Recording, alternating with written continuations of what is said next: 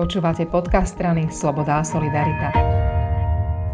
S členkou parlamentného bezpečnostného výboru, šéfkou poslaneckého klubu SAS sa budem rozprávať o skartovaných zväzkoch štátnej bezpečnosti. Celú tú situáciu bol vysvetľovať minister vnútra Roman Mikulet. Na výbor prišiel pán minister vnútra a prišli aj zo správnej rady, aj dozornej rady Ústavu pamäti národov. Dôležité, čo bolo, sme si tak vlastne urobili tú, tú eh, časovú súslednosť tých udalostí, že vlastne eh, čo sa, čo sa udialo. A bolo to, je to celkom teda také pozoruhodné a ťažko povedať, že či to naozaj bola nedbanlivosť, alebo ide o nejaký zámer, to vlastne skúma teraz aj orgány e, činné trestnom konaní, lebo bolo podané trestné oznámenie na takúto nejakú machináciu. Ide o to, že vlastne ešte v oktobri 2020 bolo e, zistené, že boli skartované v rokoch 2018 až 2019 až 2018 až 2019 boli skartované osobné spisy členov účastníkov EŠTB, eh, ktorí mali ročník narodenia 1930 až 1937. To znamená, že tí, ktorí v tých 50. rokoch minulého storočia boli práve v tých naj, takých naj, najsilnejších pozíciách aj v mladom veku, v takom, kde vlastne mohli vykonávať veľmi intenzívnu túto činnosť na eh, ľuďoch najťažších obdobiach toho socializmu. Mňa osobne sa to veľmi osobne dotýka, pretože aj my v rodine sme mali ľudí, ktorí boli prenasledovaní, aj väznení z titulu e, nejakých údaní eštebakov, aj mučení vo väzení. A takže naozaj je to také bolestné. Nedávno bol prijatý zákon, ktorý práve siaha na časť dôchodkov ľuďom, práve preto, že boli angažovaní v štátnej bezpečnosti. Nemôže súvisieť to skartovanie tých dokumentov s tým, aby sa práve nevedelo o tom, kto bol a kto nebol medzi tými, ktorí prenasledovali ostatných často len kvôli viere alebo inému názoru. Nie to, nedá sa to vylúčiť, aj bolo to spomenuté, že vlastne naozaj toto je jeden z dôvodov, prečo sa aj tá historická pamäť nejako skúma. A e, bude to oveľa ťažšie bez e, týchto dokumentov, i keď samozrejme nie sú to jediné zdroje pre e, tie dohľadanie tých historických súvislostí. No ale samozrejme bude sa to celé veľmi komplikovať.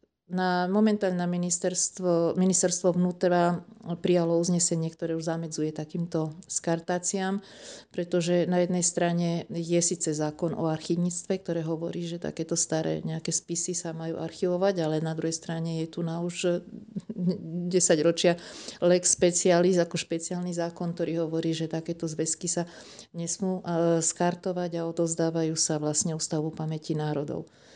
Ehm, to, či UPN konal úplne e, pružne alebo nie. Ja som vznesla výhradu voči, e, voči ich činnosti. Som sa pýtala, že teda prečo až v oktobri 2021 vlastne začali okolo toho e, konať a robiť e, rozruch a že prečo až v decembri vlastne viac ako po roku, keď sa o tom zistilo, bolo podané trestné oznámenie.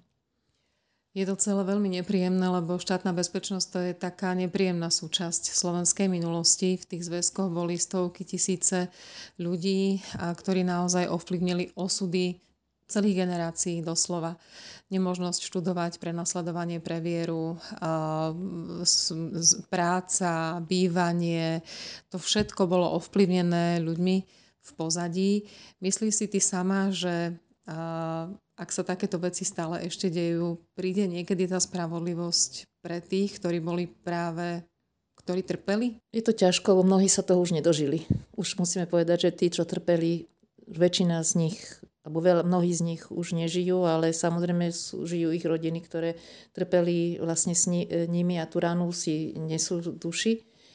No ale teraz je dôležité hlavne pozerať sa dopredu, aby sa tieto veci už znovu nediali. E, čo sa týka teda najmä, aby sa nediali veci, že by sa utajovali alebo skartovali e, spisy o ľuďoch, ktorí takéto konanie spôsobovali. To nás ubezpečil pán minister vnútra, že vlastne ešte v tom roku 2020 že oni urobili systémové opatrenia v nejakom elektronickom systéme, kde teda už nie je možné takáto e, skartácia.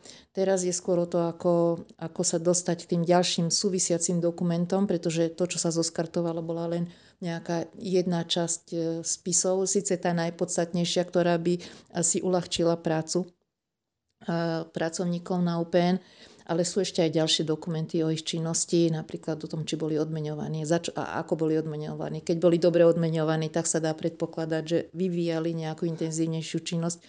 Aspoň takto nám to opisovali ľudia z UPN. No, takže e, sa to samozrejme komplikuje s tým, že teda sa dohodli na postupnom vydávaní aj tých ďalších e, dokumentov. Mohlo by to byť asi pružnejšie, ale faktom sú, že, že aj samotné UPN má nejaké aj priestorové, aj personálne, personálne komplikácie, čo som teda ja, tak nám aj vysvetovali, že prečo až o rok po zistení začali v tejto veci e, konať a ako som sa dozvedela, tiež to bolo len spodne tu, že dozorná rada začala tlačiť na správnu radu, že aby konali. Tu sa chcem poďakovať aj nášmu, e, nášmu človeku, zástupcovi v dozornej rade Jurajovi Lečekovi, ktorý ktorý e, nás tam zastupuje a veľmi obhajuje tieto obete, vlastne. obete týchto činností a snaží sa, aby to bolo všetko zadokumentované a overované. No, takže e,